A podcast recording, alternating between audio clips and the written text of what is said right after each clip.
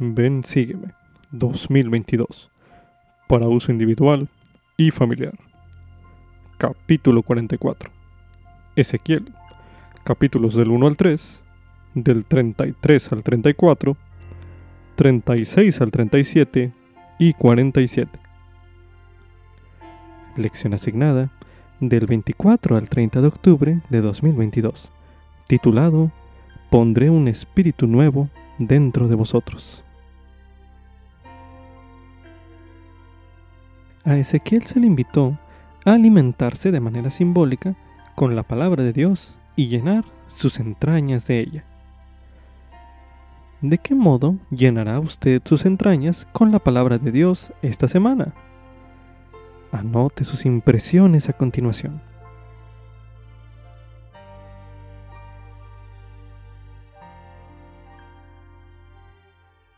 Ezequiel fue un profeta en el exilio había sido capturado y enviado a Babilonia junto con otros israelitas, varios años antes de que Jerusalén fuera finalmente destruida. En Jerusalén, Ezequiel habría sido uno de los sacerdotes que servían en el templo. En cambio, en Babilonia, estuvo entre los cautivos y se sentó donde ellos estaban sentados, a cientos de kilómetros del templo y con pocas esperanzas de regresar la amada casa de Dios. Pero cierto día, Ezequiel tuvo una visión. Vio la gloria de Jehová, pero no en el templo de Jerusalén, sino en Babilonia, entre los exiliados. Se enteró de que la iniquidad que había en Jerusalén se había tornado tan grave que la presencia de Dios ya no estaba allí. Parte de la labor de Ezequiel fue advertir a los israelitas sobre las consecuencias de su rebelión, aunque mayormente estos no escucharon sus amonestaciones. No obstante, el mensaje de Ezequiel no se limitaba solo a ello. Este profetizó que a pesar de lo mala que llegara a ser la situación, existía una senda de regreso.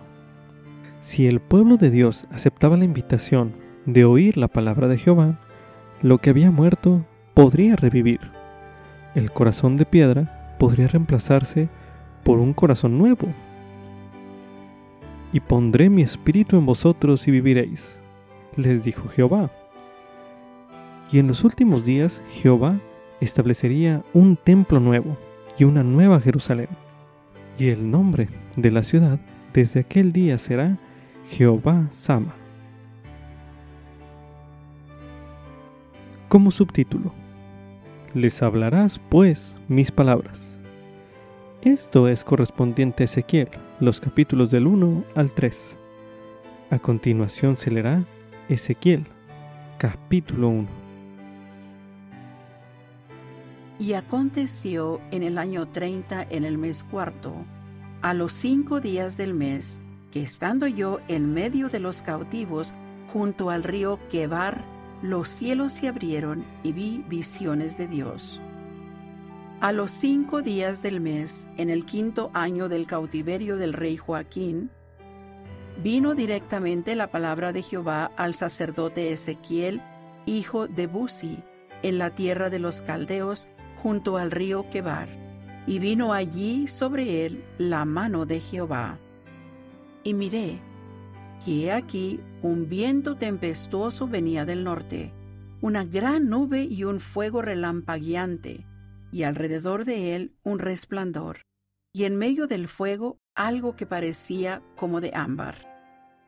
Y en medio de ella la figura de cuatro seres vivientes, y esta era su apariencia, había en ellos semejanza de hombre. Y cada uno tenía cuatro caras y cuatro alas y las piernas de ellos eran derechas, y la planta de sus pies como planta de pezuña de becerro, y centellaban a manera de bronce muy bruñido. Y debajo de sus alas, a sus cuatro lados, tenían manos de hombre, y los cuatro tenían sus caras y sus alas. Con las alas se tocaban el uno al otro, no se desviaban cuando andaban, cada uno caminaba derecho hacia adelante. Y el aspecto de sus caras era como cara de hombre, y cara de león en el lado derecho de los cuatro, y cara de buey en el lado izquierdo de los cuatro. Asimismo, los cuatro tenían cara de águila.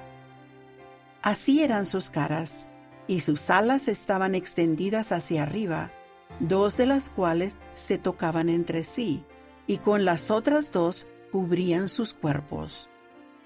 Y cada uno caminaba derecho hacia adelante, hacia donde el Espíritu los llevaba, ellos iban, cuando andaban no se desviaban. En cuanto a la semejanza de los seres vivientes, su apariencia era como de carbones de fuego encendidos, como la apariencia de antorchas que se movían entre los seres vivientes, y el fuego resplandecía, y del fuego salían relámpagos. Y los seres vivientes corrían y regresaban a semejanza de relámpagos. Y miré a los seres vivientes, y aquí una rueda en la tierra junto a los seres vivientes con sus cuatro caras. Y el aspecto de las ruedas y su obra era semejante al color del topacio, y las cuatro tenían un mismo aspecto, su apariencia y su obra eran como una rueda en medio de otra rueda. Cuando andaban, se movían sobre sus cuatro costados, no se desviaban cuando andaban. Y sus aros eran altos y espantosos, y los aros estaban llenos de ojos alrededor en las cuatro. Y cuando los seres vivientes andaban, las ruedas andaban junto a ellos, y cuando los seres vivientes se levantaban de la tierra, las ruedas se levantaban. Hacia donde el Espíritu iba, ellos iban allí a donde el Espíritu iba. Y las ruedas se levantaban juntamente con ellos, porque el Espíritu de los seres vivientes estaba en las ruedas. Cuando ellos andaban, andaban ellas, y cuando ellos se detenían, se detenían ellas Asimismo, cuando se levantaban de la tierra, las ruedas se levantaban juntamente con ellos, porque el espíritu de cada ser viviente estaba en las ruedas. Y sobre las cabezas de los seres vivientes aparecía un firmamento a manera de cristal maravilloso, extendido por encima de sus cabezas. Y debajo del firmamento sus alas se extendían derechas la una hacia la otra. Cada uno tenía dos alas con las que cubrían sus cuerpos por un lado y por el otro. Y oí el ruido de sus alas cuando andaban, como sonido de muchas aguas, como la voz del Omnipotente, como ruido de muchedumbre, como la voz de un ejército. Cuando se detenían, bajaban sus alas y cuando se detenían y bajaban sus alas, se oía una voz por encima del firmamento que estaba sobre sus cabezas. Y sobre el firmamento que estaba sobre sus cabezas se veía la figura de un trono que parecía de piedra de zafiro, y en lo más alto sobre la figura del trono había algo a semejanza de un hombre sentado sobre él. Y vi algo que tenía la apariencia de ámbar, como la apariencia del fuego dentro de ella alrededor, desde el aspecto de sus lomos hacia arriba y desde sus lomos hacia abajo. Vi que parecía como fuego y que tenía un resplandor alrededor.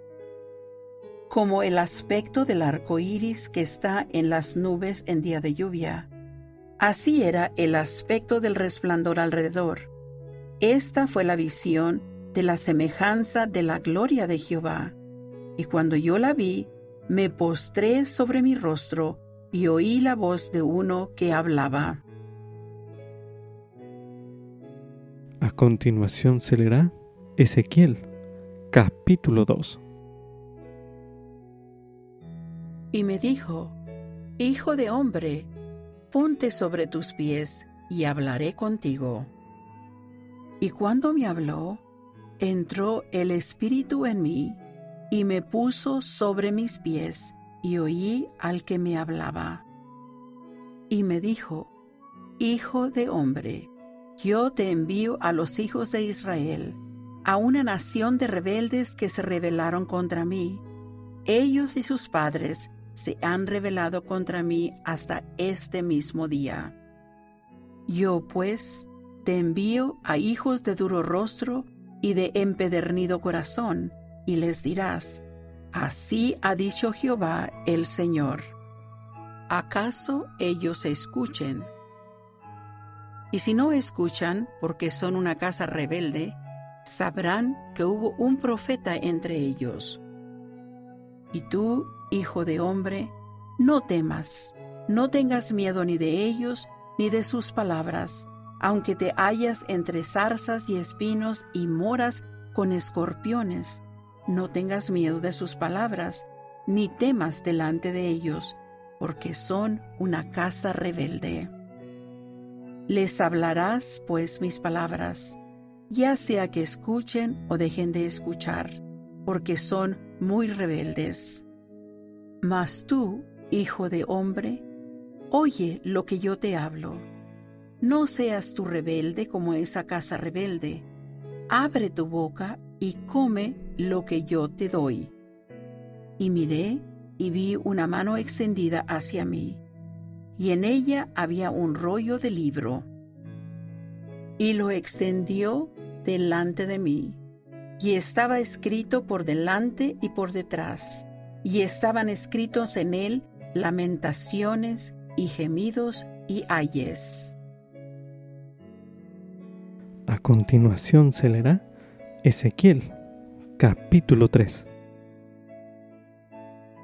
Y me dijo, Hijo de hombre, come lo que hayas, come este rollo, y ve y habla a la casa de Israel. Y abrí mi boca y me hizo comer aquel rollo.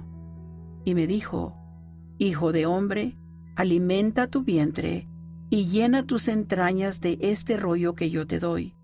Y lo comí, y fue en mi boca dulce como la miel. Entonces me dijo, Hijo de hombre, ve, acércate a la casa de Israel y habla a ellos con mis palabras. Porque no eres enviado a un pueblo de habla incomprensible ni de lengua difícil, sino a la casa de Israel. No a muchos pueblos de habla incomprensible ni de lengua difícil, cuyas palabras no entiendas. Si a ellos yo te enviara, ellos sí te escucharían. Pero la casa de Israel no te querrá oír, porque no me quiere oír a mí, pues toda la casa de Israel es dura de frente y dura de corazón. He aquí, yo he hecho tu rostro duro contra los rostros de ellos, y tu frente dura contra sus frentes como el diamante, más duro que el pedernal, he hecho tu frente. No los temas ni tengas miedo delante de ellos, porque son una casa rebelde. Y me dijo, Hijo de hombre, toma en tu corazón todas mis palabras que yo te hablaré, y oye con tus oídos. Y ve, acércate a los cautivos, a los hijos de tu pueblo, y háblales y diles, Así ha dicho Jehová el Señor, ya sea que escuchen o dejen de escuchar. Y el Espíritu me levantó, y oí detrás de mí una voz de gran estruendo que decía, Bendita sea la gloria de Jehová desde su lugar. Oí también el ruido de las alas de los seres vivientes que se tocaban la una con la otra, y el ruido de las ruedas delante de ellos, y el ruido de gran estruendo. Y el Espíritu me levantó y me llevó, y fui en amargura, en la indignación de mi espíritu, mas la mano de Jehová era fuerte sobre mí. Y vine a los cautivos en Tel Aviv, que moraban junto al río Quebar, y me senté donde ellos estaban sentados, y allí permanecí siete días atónito entre ellos. Y aconteció que al cabo de los siete días vino a mí la palabra de Jehová diciendo, Hijo de hombre, yo te he puesto por atalaya a la casa de Israel. Oirás, pues, tú la palabra de mi boca, y los amonestarás de mi parte. Cuando yo diga al malvado, de cierto morirás, y tú no lo amonestas ni le hablas, para que el malvado sea advertido de su mal camino, a fin de que viva, el malvado morirá en su iniquidad, mas su sangre demandaré de tu mano. Pero si tú amonestas al malvado, y él no se convierte de su maldad ni de su mal camino, él morirá en su iniquidad, pero tú habrás librado tu alma. Y si el justo se aparta de su justicia y comete iniquidad, y yo pongo tropiezo delante de él, él morirá, porque tú no lo amonestaste, en su pecado morirá. Y sus justicias que había hecho no serán recordadas, mas su sangre demandaré de tu mano. Pero si amonestas al justo para que no peque y no peca, ciertamente vivirá, porque fue amonestado, y tú habrás librado tu alma. Y vino allí la mano de Jehová sobre mí y me dijo, levántate y sal al campo, y allí hablaré contigo. Entonces me levanté y salí al campo, y he aquí que allí estaba la gloria de Jehová, como la gloria que había visto junto al río Quebar, y me postré sobre mi rostro.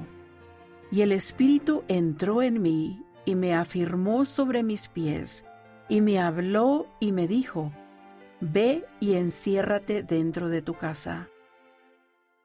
Y tú, oh hijo de hombre, he aquí que pondrán cuerdas sobre ti, y con ellas te atarán, y no saldrás para estar entre ellos y haré que se pegue tu lengua a tu paladar, y estarás mudo, y no serás para ellos varón que reprende, porque son una casa rebelde. Pero cuando yo te hable, abriré tu boca y les dirás, Así ha dicho Jehová el Señor, el que escucha, que escuche, y el que no quiera escuchar, que no escuche, porque casa rebelde son. Al leer acerca del llamado de Ezequiel al ministerio en estos capítulos que ya se leyeron en este bloque de lectura, tal vez se sienta inspirado usted a pensar en las oportunidades que Dios le ha dado a usted de hablar con sus palabras a los demás. En los capítulos 2 y 3, observe las palabras de aliento e instrucción de Dios a Ezequiel. Aunque probablemente las personas a las que presta servicio no sean tan rebeldes como el pueblo de Ezequiel, considere el modo en que las palabras de Dios a Ezequiel influyen en cómo ve usted su servicio en la iglesia, en el hogar y en otros lugares. Medite brevemente.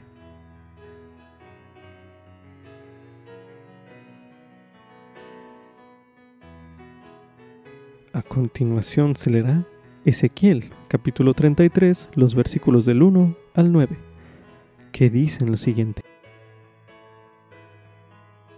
Y vino a mí la palabra de Jehová diciendo, Hijo de hombre, habla a los hijos de tu pueblo y diles, cuando yo traiga espada sobre la tierra, y el pueblo de la tierra tome a un hombre de su territorio y lo ponga por atalaya, y él vea venir la espada sobre la tierra y toque la trompeta y avise al pueblo. Cualquiera que oiga el sonido de la trompeta y no se dé por advertido, y al llegar la espada se lo lleva, su sangre será sobre su propia cabeza. El sonido de la trompeta oyó, pero no se dio por advertido.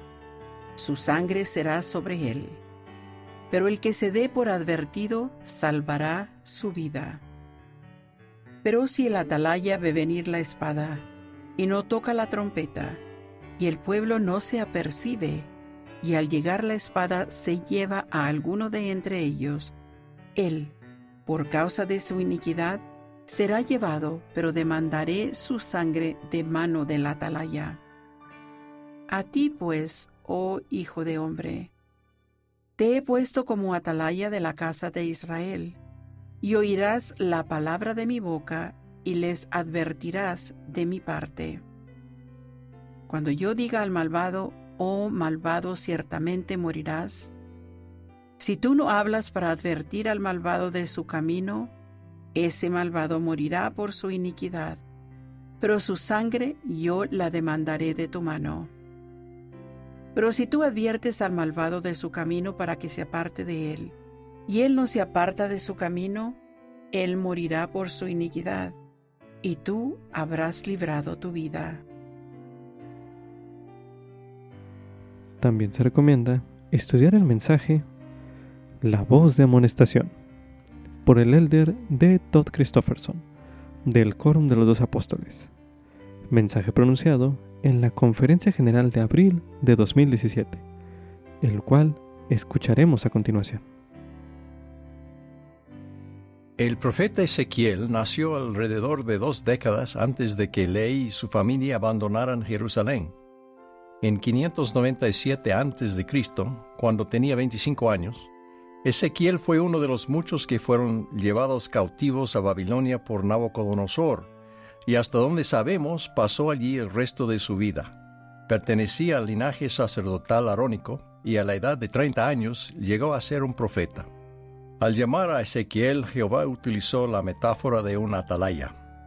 Y cuando el atalaya vea venir la espada sobre la tierra y toque la trompeta y avise al pueblo, cualquiera que oiga el sonido de la trompeta y no se dé por advertido, y al llegar la espada se lo lleva, su sangre será sobre su propia cabeza.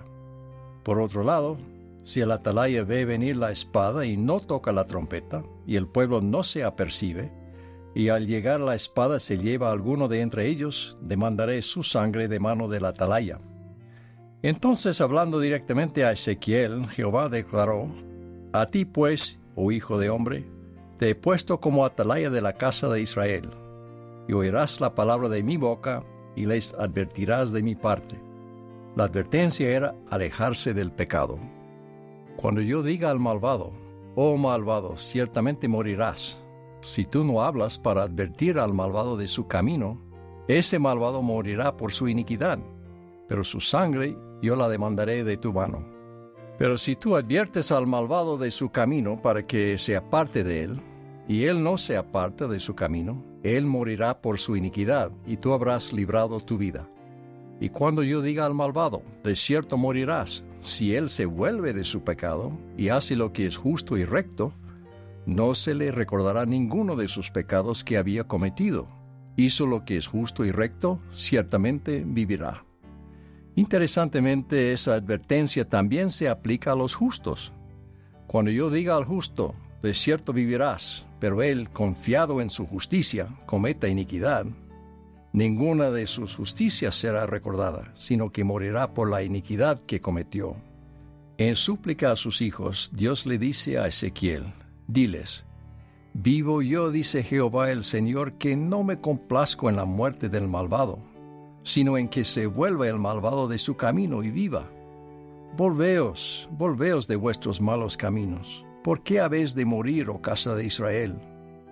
Lejos de tener el deseo de condenar, nuestro Padre Celestial y nuestro Salvador procuran nuestra felicidad y nos ruegan que nos arrepintamos, con el pleno conocimiento de que la maldad nunca fue y nunca será felicidad. Por lo que Ezequiel y todos los profetas antes y después de él, declarando la palabra de Dios con todo su corazón, han amonestado a todos los que están dispuestos a alejarse de Satanás, el enemigo de sus almas y escoger la libertad y la vida eterna por medio del gran mediador de todos los hombres. Aunque el deber de amonestar lo sienten más profundamente los profetas, es un deber que también comparten otros. De hecho, conviene que todo hombre que ha sido amonestado amoneste a su prójimo. Nosotros que hemos recibido el conocimiento del gran plan de felicidad y sus mandamientos correspondientes, deberíamos sentir el deseo de compartir tal conocimiento, ya que marca una diferencia enorme aquí y en la eternidad. Y si preguntamos, ¿quién es mi prójimo al que debo amonestar? Ciertamente encontraremos la respuesta en una parábola que comienza con las palabras, Un hombre descendía de Jerusalén a Jericó y cayó en manos de ladrones, etc. El considerar la parábola del buen samaritano en este contexto nos recuerda que la pregunta ¿quién es mi prójimo? estaba relacionada con los dos grandes mandamientos. Amarás al Señor tu Dios con todo tu corazón y con toda tu alma y con todas tus fuerzas y con toda tu mente, y a tu prójimo como a ti mismo. La motivación para elevar la voz de amonestación es el amor, el amor a Dios y a los semejantes. Amonestar es preocuparse. El Señor instruye que debe hacerse con mansedumbre y humildad, y por persuasión, por longanimidad, benignidad y por amor sincero. Puede ser urgente, como cuando advertimos a un niño que no ponga la mano en el fuego. Debe expresarse con claridad y a veces con firmeza.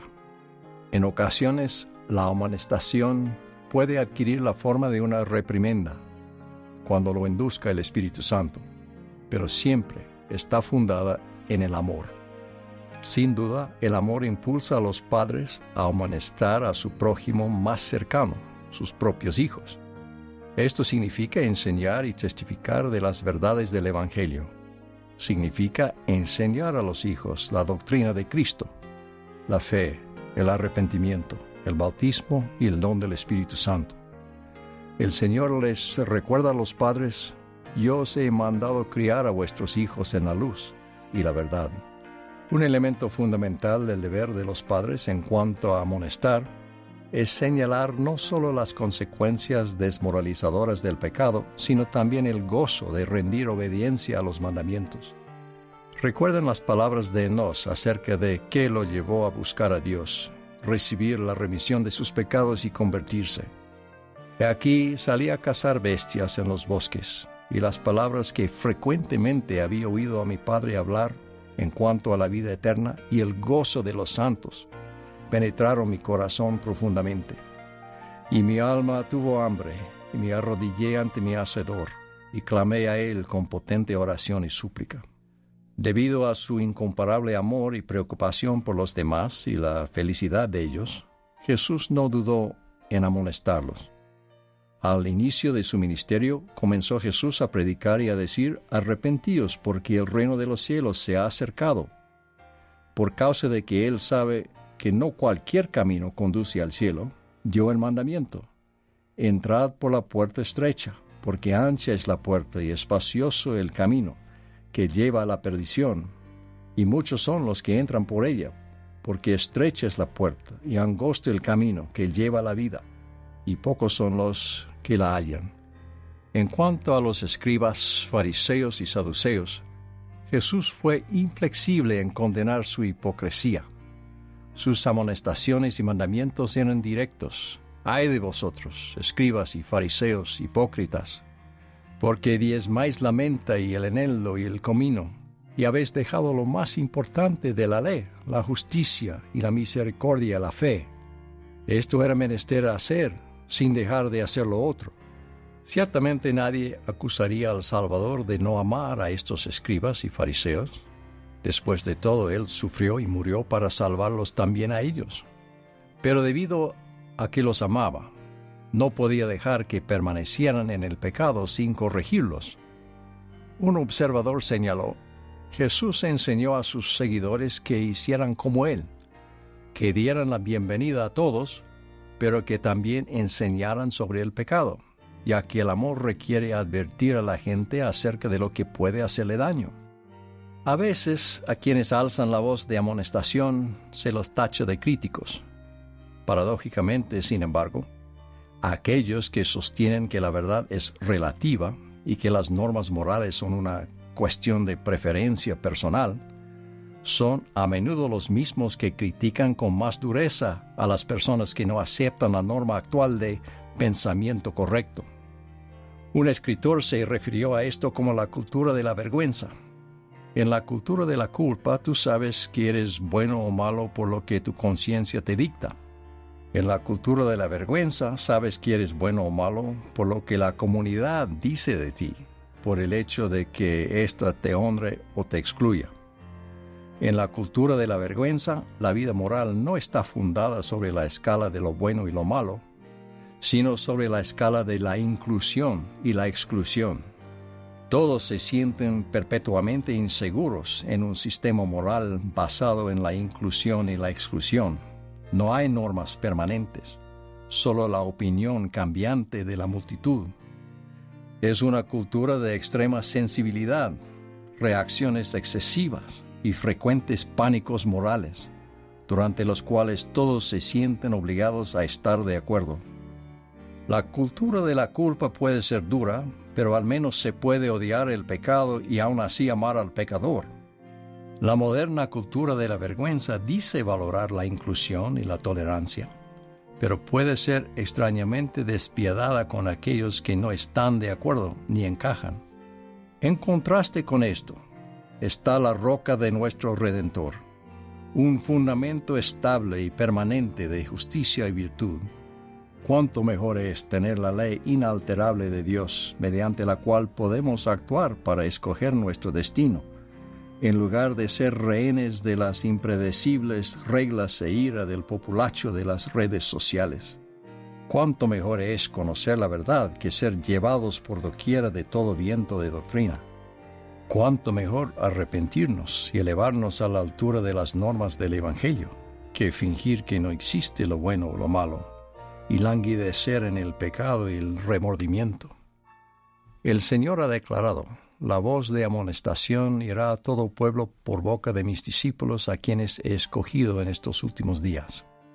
Como atalayas y discípulos no podemos ser neutrales en cuanto a este camino aún más excelente. Al igual que Ezequiel, no podemos ver venir la espada sobre la tierra y no tocar la trompeta. Esto no es decir que debemos llamar a la puerta del vecino o ponernos en el medio de la plaza pública y gritar arrepiéntanse. Y en verdad, cuando uno lo piensa, tenemos en el Evangelio restaurado lo que la gente quiere en lo más profundo de su corazón. De manera que la voz de advertencia en general no solo es civil, sino que, según el salmista, es un alegre canto. Hal Boyd, editor de la sección de opinión de Deseret News, citó un ejemplo del daño inherente a permanecer callado. Él señaló que aunque la idea del matrimonio aún es un tema de debate intelectual entre grupos selectos de la sociedad de Estados Unidos, el matrimonio mismo no es tema de debate para ellos en la práctica. Los integrantes de las élites se casan, permanecen casados y se aseguran de que sus hijos disfruten los beneficios de un matrimonio estable. El problema, sin embargo, es que tienden a no predicar lo que practican. No quieren imponerse sobre aquellos que realmente podrían necesitar su liderazgo moral. Pero es tal vez hora de que quienes tienen una formación académica y familias fuertes dejen de fingir la neutralidad y comiencen a predicar lo que practican en cuanto al matrimonio y la crianza de los hijos, y ayudar a sus conciudadanos a aceptarlo.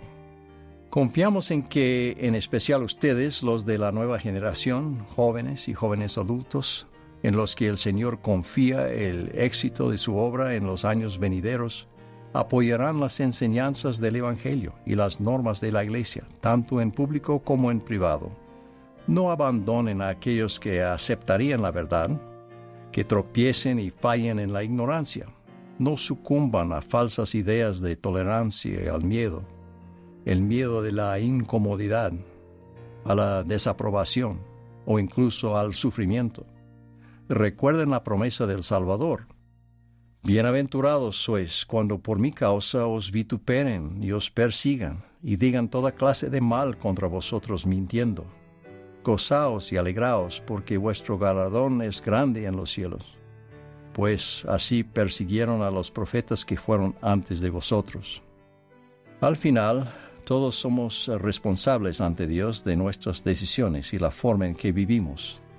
El Salvador declaró, Mi Padre me envió para que fuese levantado sobre la cruz, y que después de ser levantado sobre la cruz pudiese atraer a mí mismo a todos los hombres para que así como he sido levantado por los hombres, así también los hombres sean levantados por el Padre, para comparecer ante mí, para ser juzgados por sus obras, ya fueren buenas o malas. Reconociendo esto, la supremacía del Señor, concluyo con las palabras de alma, las cuales hago mías. Y ahora bien, hermanos míos, deseo desde lo más íntimo de mi corazón, sí con gran angustia, aun hasta el dolor, que desechéis vuestros pecados y no demoréis el día de vuestro arrepentimiento, sino que os humilléis ante el Señor e invoquéis su santo nombre, y veléis y oréis incesantemente, para que no seáis tentados más de lo que podáis resistir, y así seáis guiados por el Santo Espíritu, teniendo fe en el Señor, teniendo la esperanza de que recibiréis la vida eterna, siempre teniendo el amor de Dios en vuestros corazones, para que en el postrer día seáis enaltecidos y entréis en su reposo. En el nombre de Jesucristo. Amén. como subtítulo, El Señor quiere perdonar.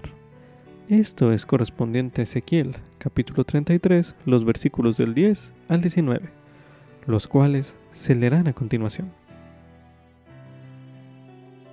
Tú, pues, hijo de hombre, di a la casa de Israel, vosotros habéis hablado así, diciendo, Nuestras transgresiones y nuestros pecados están sobre nosotros y por ellos nos estamos consumiendo.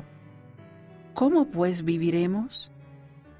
Diles, vivo yo, dice Jehová el Señor, que no me complazco en la muerte del malvado, sino en que se vuelva el malvado de su camino y viva. Volveos, volveos de vuestros malos caminos. ¿Por qué habéis de morir, oh casa de Israel? Por tanto, tú, hijo de hombre, di a los hijos de tu pueblo, la justicia del justo no lo librará el día en que transgreda, y la maldad del malvado no le será estorbo el día en que se vuelva de su maldad. Y el justo no podrá vivir por su justicia el día en que peque. Cuando yo diga al justo, de cierto vivirás, pero él confiado en su justicia cometa iniquidad, ninguna de sus justicias será recordada, sino que morirá por la iniquidad que cometió. Y cuando yo diga al malvado de cierto morirás, si él se vuelve de su pecado y hace lo que es justo y recto, si el malvado restituye la prenda, devuelve lo que haya robado y camina en los estatutos de la vida, sin cometer injusticia, ciertamente vivirá, no morirá. No se le recordará ninguno de sus pecados que había cometido. Hizo lo que es justo y recto, ciertamente vivirá. Pero dirán los hijos de tu pueblo, no es recto el camino del Señor, pero el camino de ellos es el que no es recto cuando el justo se aparte de su justicia y haga injusticia, morirá por ello. Y cuando el malvado se aparte de su maldad y haga lo que es justo y recto, vivirá por ello. Los israelitas cautivos se preguntaban, Nuestros pecados están sobre nosotros, ¿cómo pues viviremos? Como respuesta, el Señor les enseñó importantes verdades en cuanto al arrepentimiento y al perdón. Las siguientes preguntas que se harán a continuación podrían ayudarle a usted a meditar en dichas verdades. A continuación se releerá en Ezequiel capítulo 33 los versículos del 12 al 13 para dar énfasis a la siguiente pregunta, los cuales dicen lo siguiente. Por tanto, tú, hijo de hombre, di a los hijos de tu pueblo, la justicia del justo no lo librará el día en que transgreda, y la maldad del malvado no le será estorbo el día en que se vuelva de su maldad, y el justo no podrá vivir por su justicia el día en que peque. Cuando yo diga al justo, de cierto vivirás, pero él, confiado en su justicia, cometa iniquidad, ninguna de sus justicias será recordada sino que morirá por la iniquidad que cometió. Medite a continuación. ¿Qué cree que signifique estar confiado en nuestra justicia? Medite brevemente.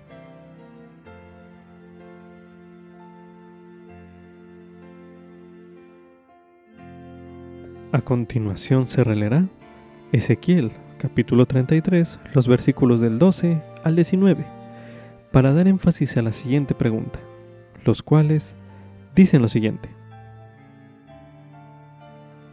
Por tanto, tú, hijo de hombre, di a los hijos de tu pueblo, la justicia del justo no lo librará el día en que transgreda, y la maldad del malvado no le será estorbo el día en que se vuelva de su maldad y el justo no podrá vivir por su justicia el día en que peque. Cuando yo diga al justo, de cierto vivirás, pero él, confiado en su justicia, comete iniquidad, ninguna de sus justicias será recordada, sino que morirá por la iniquidad que cometió. Y cuando yo diga al malvado, de cierto morirás, si él se vuelve de su pecado y hace lo que es justo y recto. Si el malvado restituye la prenda, devuelve lo que haya robado, y camina en los estatutos de la vida, sin cometer injusticia, ciertamente vivirá, no morirá. No se le recordará ninguno de sus pecados que había cometido. Hizo lo que es justo y recto, ciertamente vivirá. Pero dirán los hijos de tu pueblo, no es recto el camino del Señor, pero el camino de ellos es el que no es recto. Cuando el justo se aparte de su justicia y haga injusticia, morirá por ello y cuando el malvado se aparte de su maldad y haga lo que es justo y recto, vivirá por ello. Medite a continuación. ¿Qué le diría usted a alguien que opinara que es injusto lo que sucede con la persona recta y con la persona inicua que se describieron en estos versículos? Medite brevemente.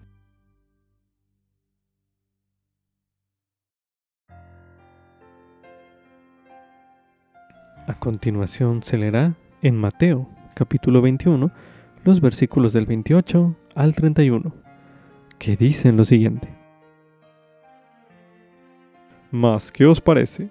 Un hombre tenía dos hijos, y acercándose al primero, le dijo, Hijo, ve hoy a trabajar en mi viña. Y respondiendo él dijo, No quiero. Pero después reprendido fue. Y acercándose el otro, le dijo, de la misma manera. Y respondiendo él dijo, Sí, Señor, voy. Pero no fue. ¿Cuál de los dos hizo la voluntad de su padre? Dijeron ellos, el primero. Jesús les dijo, De cierto os digo, que los publicanos y las rameras van delante de vosotros al reino de Dios. A continuación se leerá en el libro de Lucas, en el capítulo 18, los versículos del 9 al 14, que dicen lo siguiente. Y a unos que confiaban en sí mismos como justos y menospreciaban a los otros. Dijo también esta parábola. Dos hombres subieron al templo a orar. Uno era fariseo y el otro publicano. El fariseo de pie oraba para sí, de esta manera. Dios, te doy gracias porque no soy como los otros hombres, ladrones injustos, adúlteros, ni aun como este publicano. Ayuno dos veces a la semana, doy diezmos de todo lo que gano. Pero el publicano estando lejos no quería ni aún alzar los ojos al cielo, sino que se golpeaba el pecho diciendo, Dios, ten compasión de mí, pecador. Os digo que éste descendió a su casa justificado antes que el otro, porque cualquiera que se ensalza será humillado, y el que se humilla será ensalzado. Medite a continuación. ¿Qué frases ve usted en esos versículos que le ayuden a entender lo que significa arrepentirse. Medite brevemente.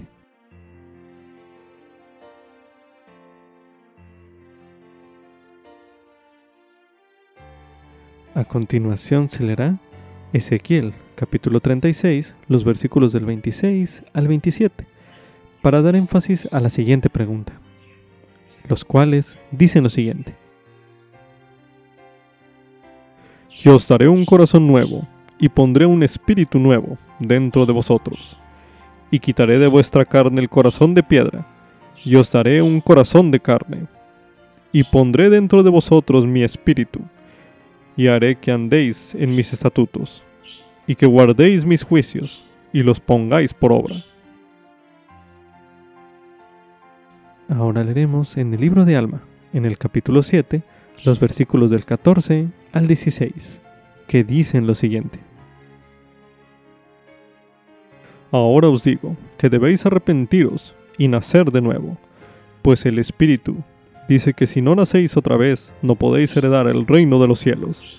Venid pues y sed bautizados para arrepentimiento, a fin de que seáis salvos de vuestros pecados, para que tengáis fe en el Cordero de Dios que quita los pecados del mundo, que es poderoso para salvar y para limpiar de toda iniquidad. Sí, os digo que venid, y no temáis, y desechad todo pecado, pecado que fácilmente os envuelve, que os liga hasta la destrucción. Sí, venid y adelantaos, y manifestad a vuestro Dios que estáis dispuesto a arrepentiros de vuestros pecados, y a concertar un convenio con Él, de guardar sus mandamientos, y testificádselo hoy, yendo a las aguas del bautismo. Y el que hiciere esto, y guardare los mandamientos de Dios, de allí en adelante, se acordará que le digo, sí, se acordará que le he dicho, según el testimonio del Santo Espíritu, que testifica en mí, que tendrá la vida eterna. Medite a continuación. ¿Qué otras ideas adicionales al respecto puede hallar en estos versículos que se leyeron al final en este bloque de lectura? Medite nuevamente.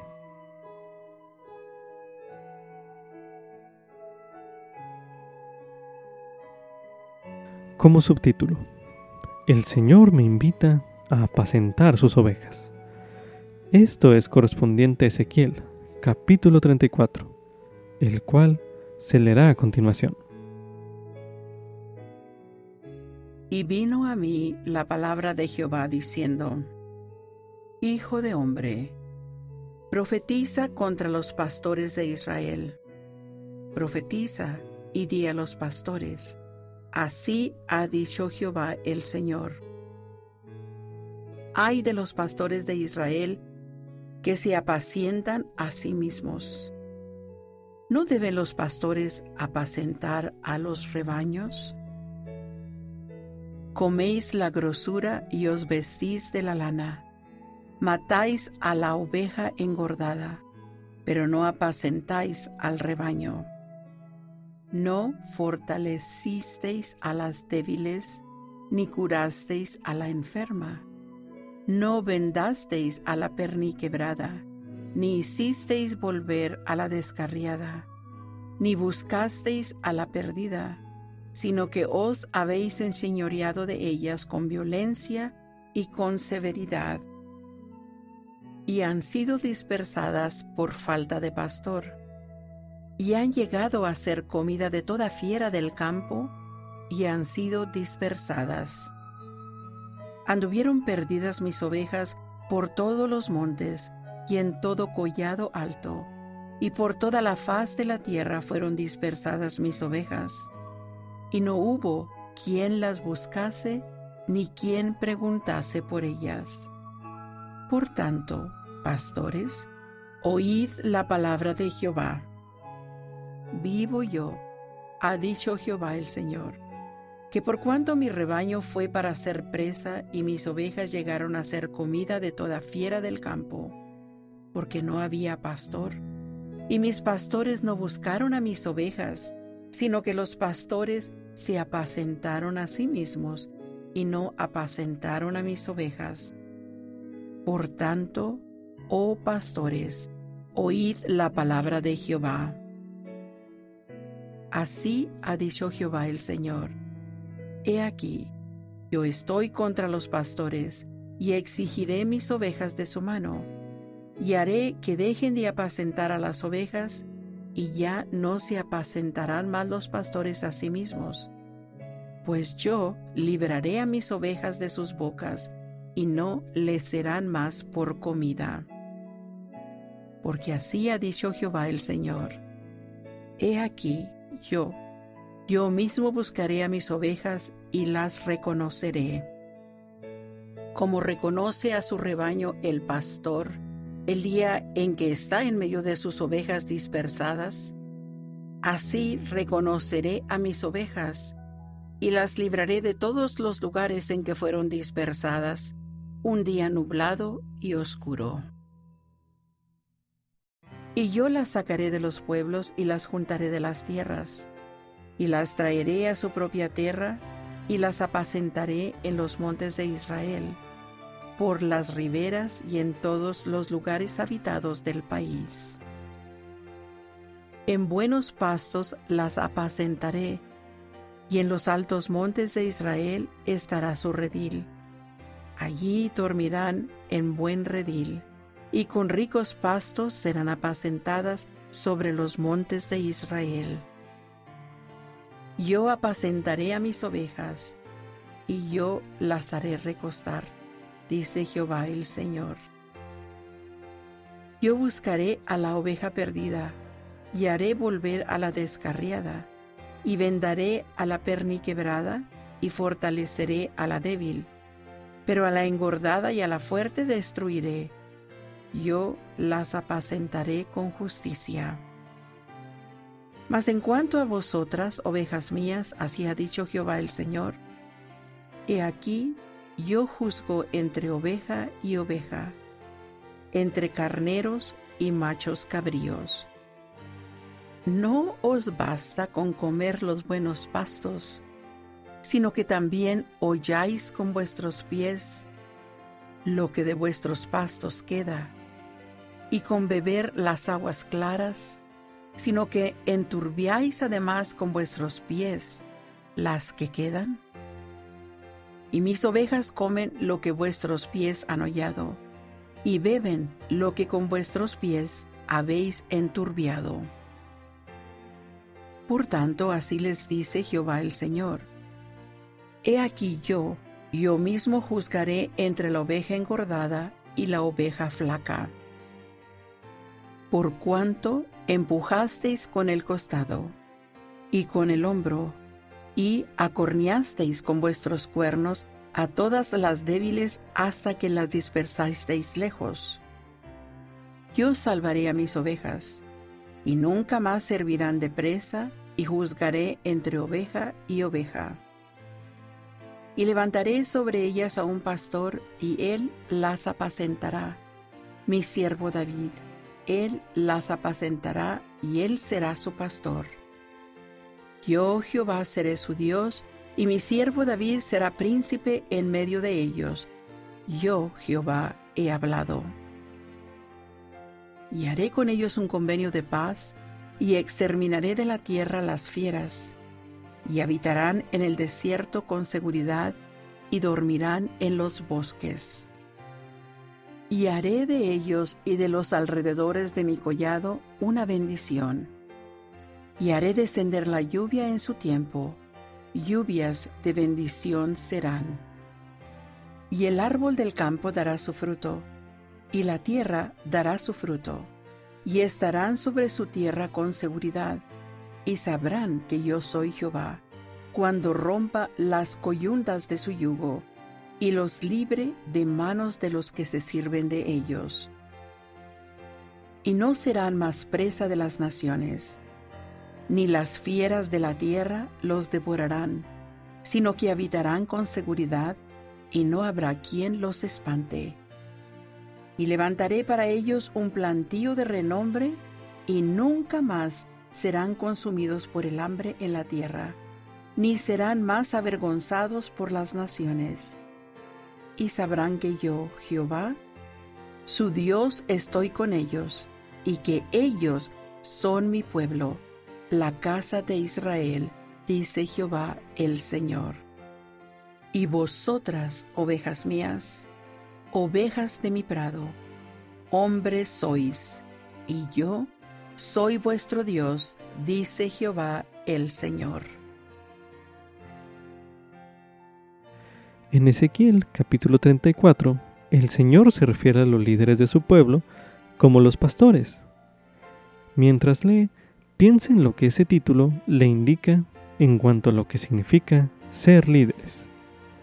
Medite brevemente.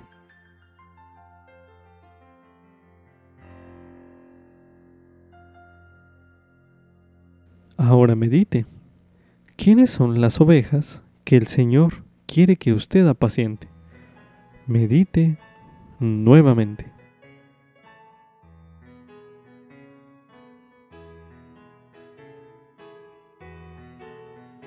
Ahora medite.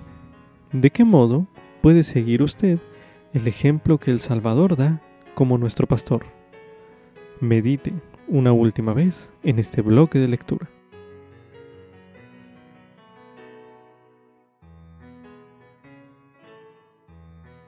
A continuación se releará Ezequiel capítulo 34, los versículos del 11 al 31, que dicen lo siguiente.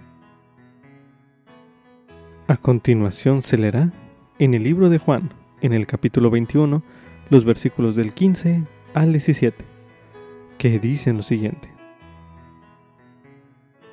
Y cuando hubieron comido, Jesús le dijo a Simón Pedro, Simón, hijo de Jonás, ¿me amas más que estos?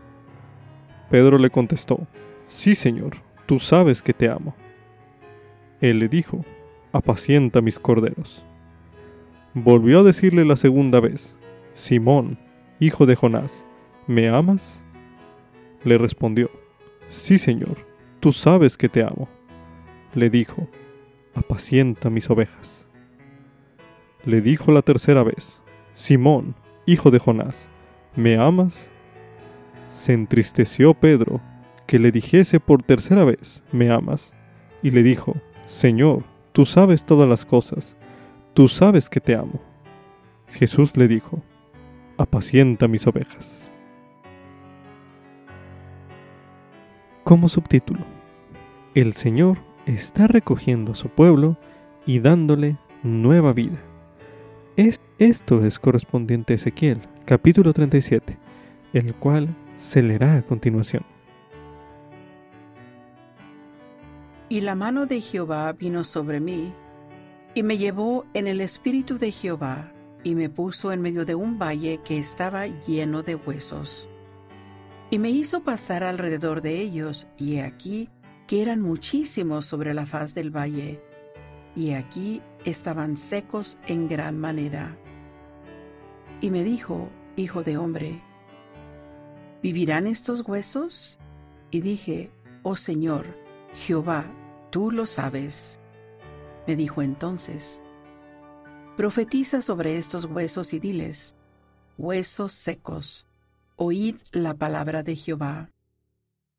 Así ha dicho Jehová el Señor a estos huesos, He aquí, yo hago entrar espíritu en vosotros y viviréis. Y pondré tendones en vosotros, y haré subir carne sobre vosotros, y os cubriré de piel y pondré en vosotros espíritu, y viviréis, y sabréis que yo soy Jehová. Profeticé pues como me fue mandado, y hubo un ruido mientras yo profetizaba, y aquí un temblor.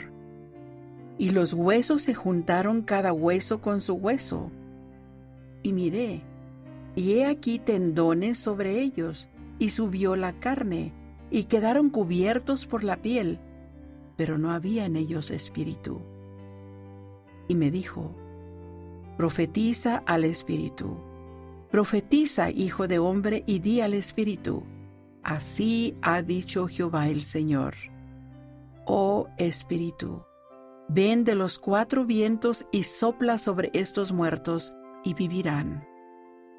Y profeticé como me había mandado, y entró espíritu en ellos, y vivieron y se pusieron de pie un ejército grande en extremo.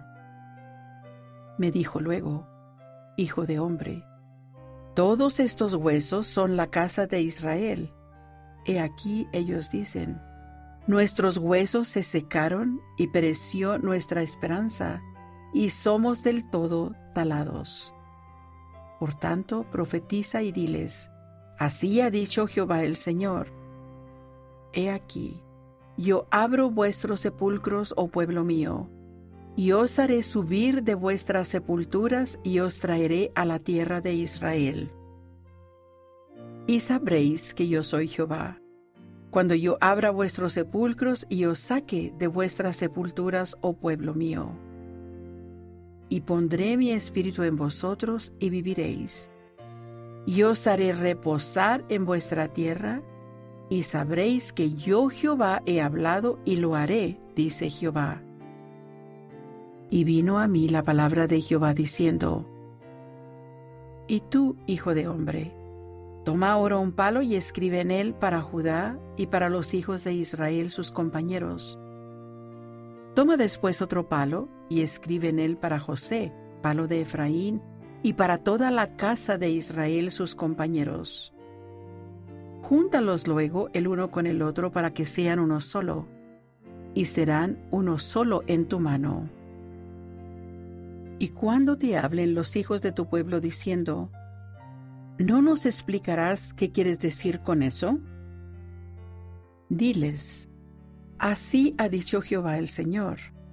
He aquí, yo tomo el palo de José que está en la mano de Efraín, y a las tribus de Israel sus compañeros, y los pondré con él, con el palo de Judá, y los haré un solo palo, y serán uno en mi mano y los palos sobre los que escribas estarán en tu mano delante de sus ojos. Y les dirás, Así ha dicho Jehová el Señor, He aquí, yo tomo a los hijos de Israel de entre las naciones a las cuales fueron, y los recogeré de todas partes y los traeré a su propia tierra. Y haré de ellos una sola nación en la tierra, en los montes de Israel y un mismo rey será el rey de todos ellos, y nunca más serán dos naciones, ni nunca más estarán divididos en dos reinos. Y no se contaminarán ya más con sus ídolos, ni con sus abominaciones, ni con todas sus transgresiones. Y los salvaré de todos los lugares en los cuales han pecado, y los purificaré y serán mi pueblo, y yo seré su Dios. Y mi siervo David será rey sobre ellos, y para todos ellos habrá un solo pastor, y andarán en mis juicios y guardarán mis estatutos, y los pondrán por obra. Y habitarán en la tierra que di a mi siervo Jacob, en la cual habitaron vuestros padres. En ella habitarán ellos y sus hijos, y los hijos de sus hijos para siempre. Y mi siervo David será su príncipe para siempre. Y haré con ellos un convenio de paz. Será un convenio sempiterno con ellos. Y los estableceré y los multiplicaré. Y pondré mi santuario entre ellos para siempre. Y estará en medio de ellos mi tabernáculo. Yo seré su Dios y ellos serán mi pueblo. Y sabrán las naciones que yo, Jehová, santifico a Israel, cuando esté mi santuario en medio de ellos para siempre. En Ezequiel capítulo 37 se representa el recogimiento de Israel mediante dos símbolos. Al leer sobre el primer simbolismo, es decir, huesos de muertos que son restaurados a la vida, medite en lo que aprende en cuanto a recoger a Israel a ambos lados del velo. Medite brevemente.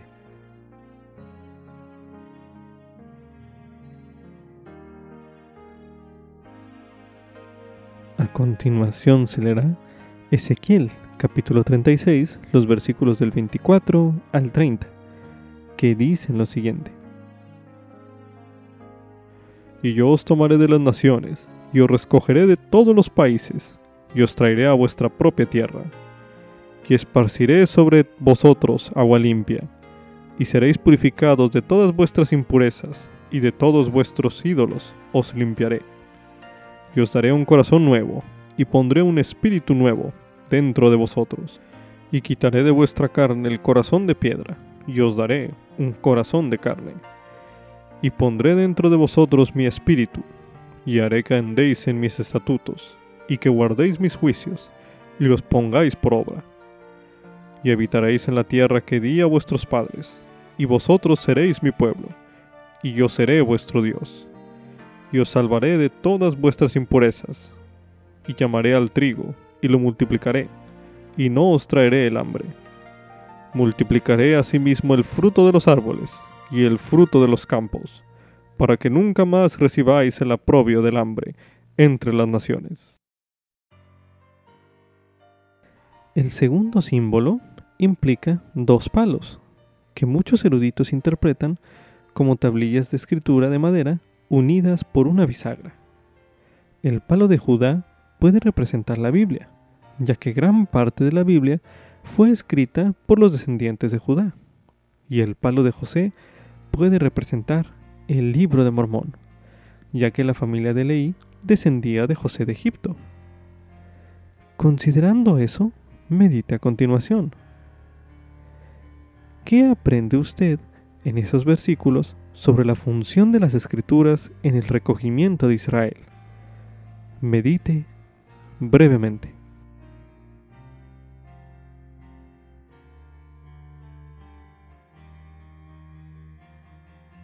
A continuación se leerá en segundo Nefi, en el capítulo 3, los versículos del 11 al 13, que dicen lo siguiente. Pero del fruto de tus lomos levantaré a un vidente. A él daré poder para llevar mi palabra a los de tu descendencia. Y no solamente para llevarles mi palabra, dice el Señor, sino para convencerlos de mi palabra, que ya se habrá declarado entre ellos. Por lo tanto, el fruto de tus lomos escribirá, y el fruto de los lomos de Judá escribirá, y lo que escriba el fruto de tus lomos, y también lo que escriba el fruto de los lomos de Judá, crecerán juntamente, para confundir las falsas doctrinas y poner fin a las contenciones, y establecer la paz entre los del fruto de tus lomos, y llevarlos al conocimiento de sus padres en los postreros días, y también al conocimiento de mis convenios, dice el Señor. Y de la debilidad, Él será hecho fuerte, el día en que mi obra empiece entre todo mi pueblo, para restaurarte, oh casa de Israel dice el Señor. Medite a continuación. ¿Qué información adicional añaden estos versículos al respecto? Medite brevemente.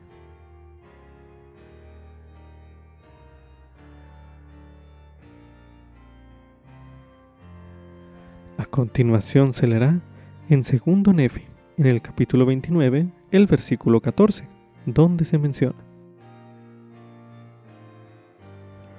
Y sucederá que mi pueblo, que es la casa de Israel, será reunido sobre las tierras de sus posesiones, y mi palabra se reunirá también en una, y manifestaré a los que luchen contra mi palabra y contra mi pueblo, que es de la casa de Israel, que yo soy Dios, y que hice convenio con Abraham, de que me acordaría de su posteridad para siempre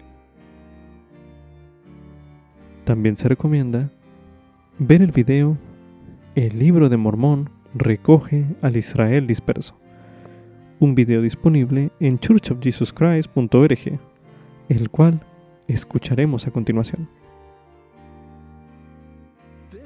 Esta doctrina del recogimiento es una de las enseñanzas importantes de la Iglesia de Jesucristo de los santos de los últimos días. El Señor ha dicho, os doy una señal que recogeré a mi pueblo de su larga dispersión, oh casa de Israel, y estableceré otra vez entre ellos mi Sión. La salida a la luz del libro de Mormón es una señal para el mundo de que el Señor ha comenzado a recoger a Israel y a cumplir en los convenios que hizo con Abraham, Isaac y Jacob. No solo enseñamos esa doctrina, sino que participamos en ella. Lo hacemos al ayudar a congregar a los escogidos del Señor de los dos lados del velo.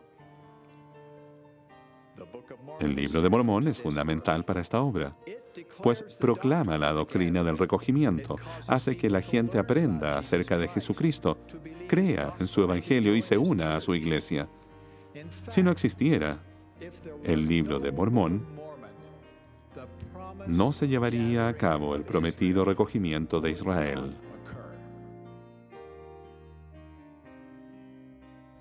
Con esto concluye Ven, sígueme 2022 para uso individual y familiar. Capítulo 44. Ezequiel, capítulos 1 al 3, del 33 al 34, 36 al 37 y 47. Lección asignada del 24 al 30 de octubre de 2022, titulado Pondré un espíritu nuevo dentro de vosotros.